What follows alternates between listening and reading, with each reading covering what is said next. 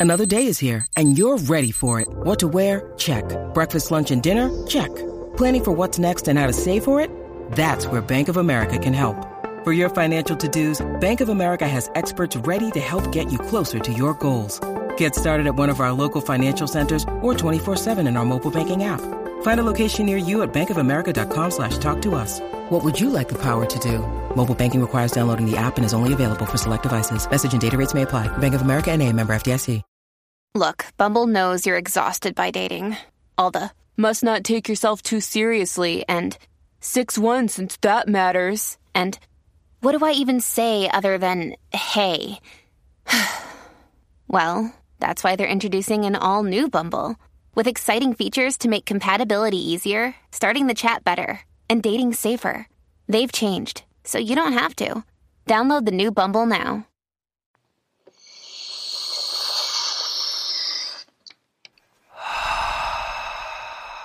Hi. Theory.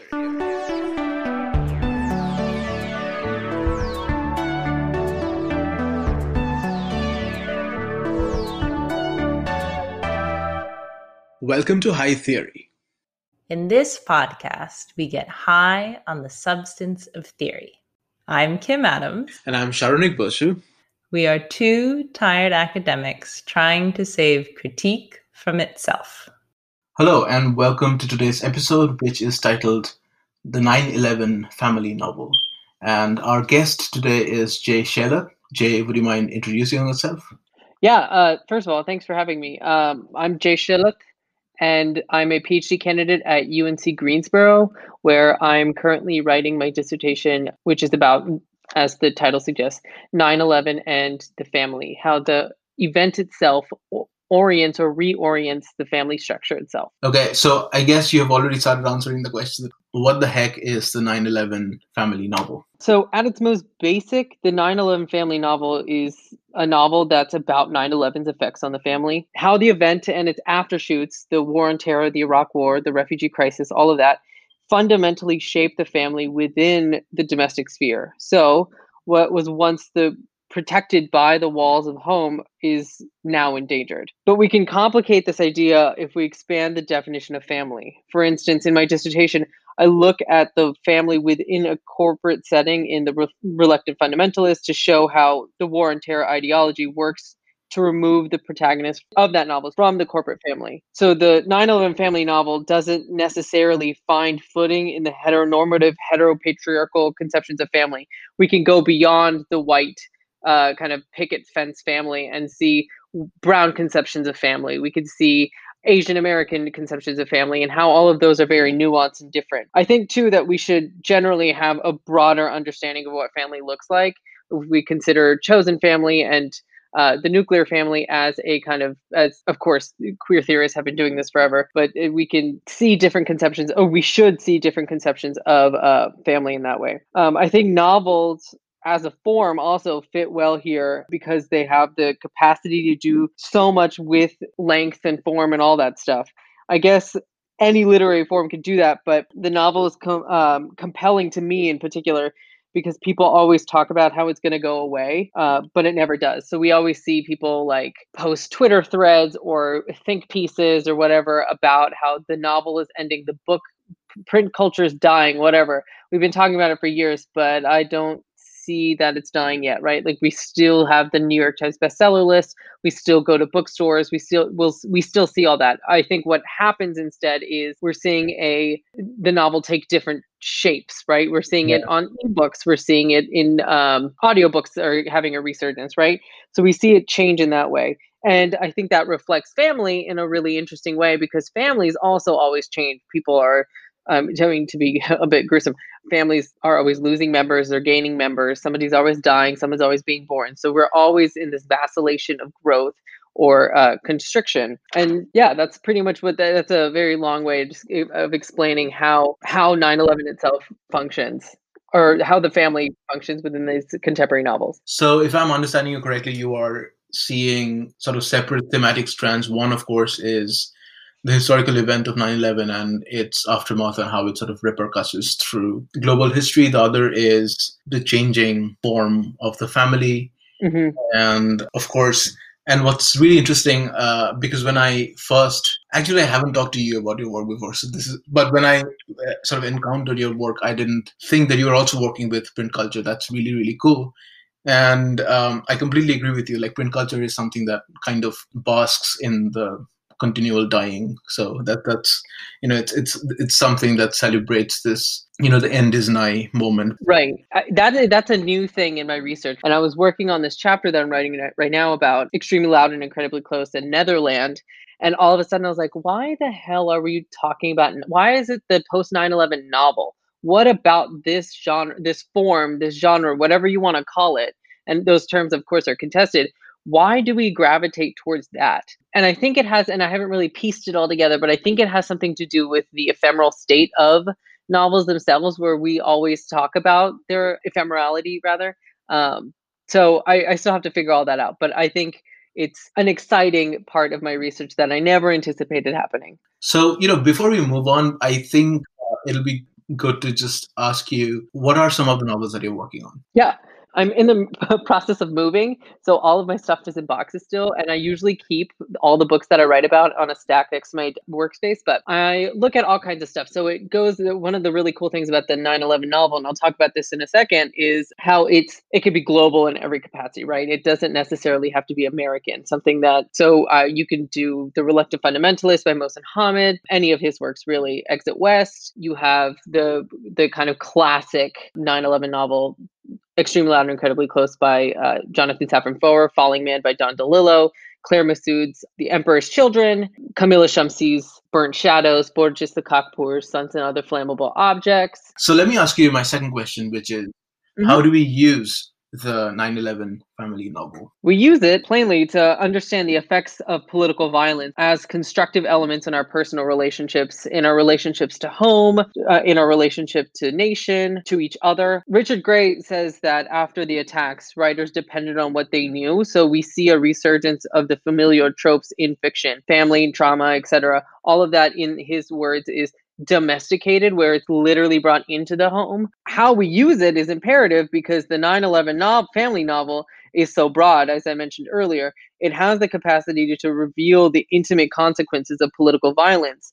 So we can use this as a way to understand the larger implications of that violence and not just in relation to 9-11 or in, Ameri- in an american context. We can go beyond the globe and say okay if we're looking at the family in say pakistan or india or Iran or wherever, somewhere beyond America, we can then begin to see how that political violence, America's political violence on another nation, kind of unravels familial setups and kinship structures, right? So, if, for example, we compare two novels that are set in different spots, in Extremely Loud and Incredibly Close, the dad, the patriarchal figure, Thomas, dies in the attacks, and it is a very domestic setting in that it doesn't leave New York City. It is very much about the city itself. It is concerned with America's America grappling with the trauma of 9/11. If we go to Kamila Shamsie's Burnt Shadows, which takes place all over the globe in New York, Pakistan, Japan, all kinds of places. Right. If we look at that, then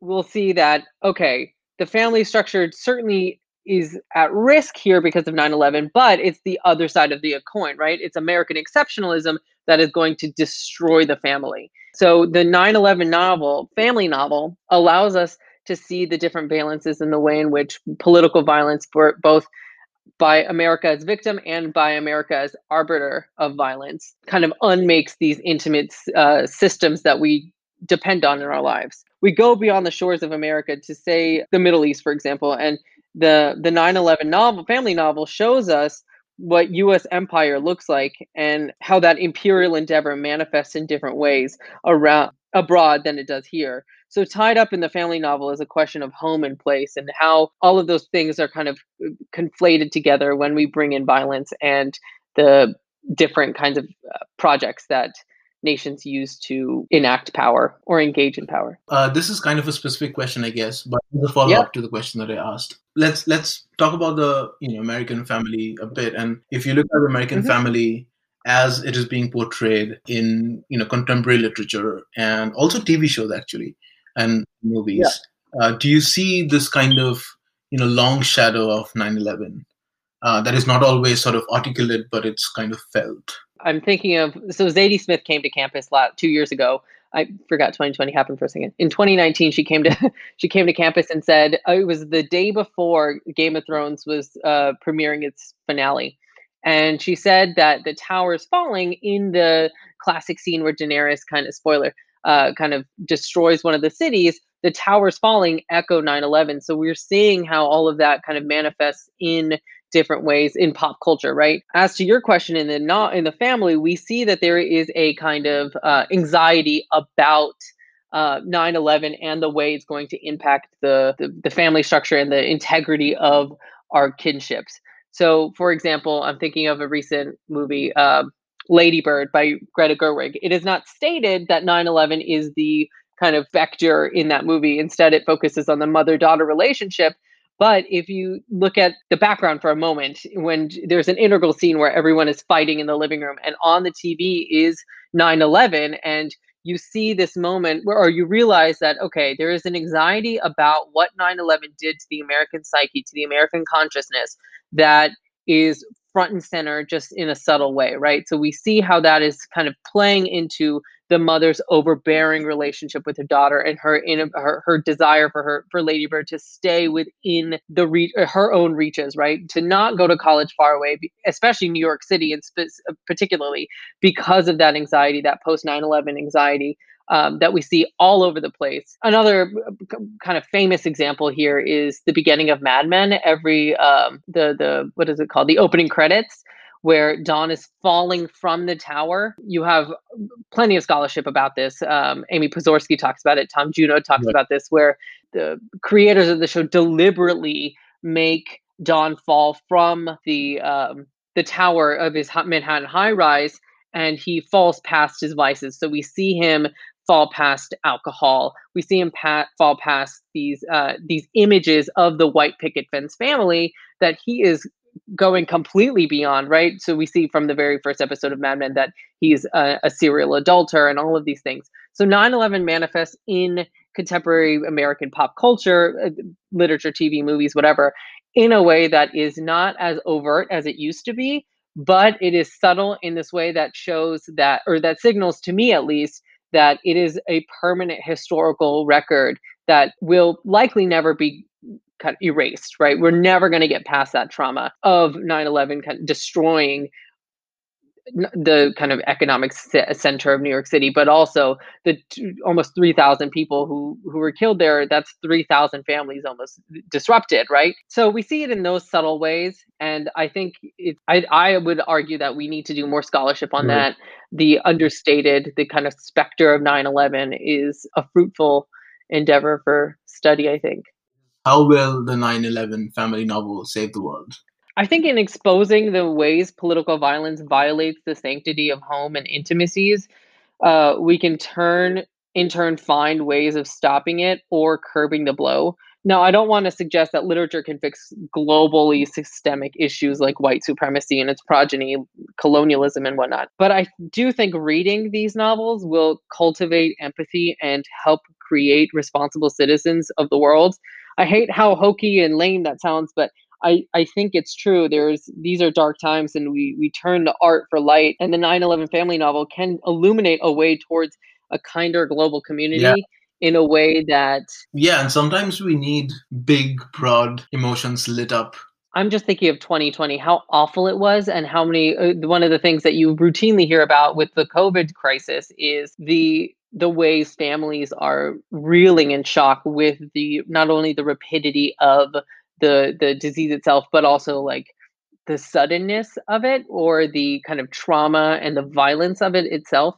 And if we look at these novels that focus on family, we can see what that conception these different conceptions of family mean to other p- different people right and i think that's a necessary thing i think it is if if we focus on our loved ones or what our loved ones mean to us, we can be kinder to ourselves, to our family members, and to each other. I, it sounds again uh, hokey and kind of like cheesy, but I I don't know. I tend to fall towards that anyway. No, but you know, at the end of the day, I think we all we all sort of we would like like to live in a world where the the presence of these cardinal emotions are very apparent. So it's yeah. I don't I don't think it's a bad idea to sort of you know talk about them in scholarship as well. I mean that's one of the things that i think scholarship is missing sometimes is like okay but let's look at the real world implications of this. Like what can we how can we change people through our scholarship? That is the kind of response what is our responsibility as literary scholars if we are going to talk about these very serious things? Like okay what do we want out of this?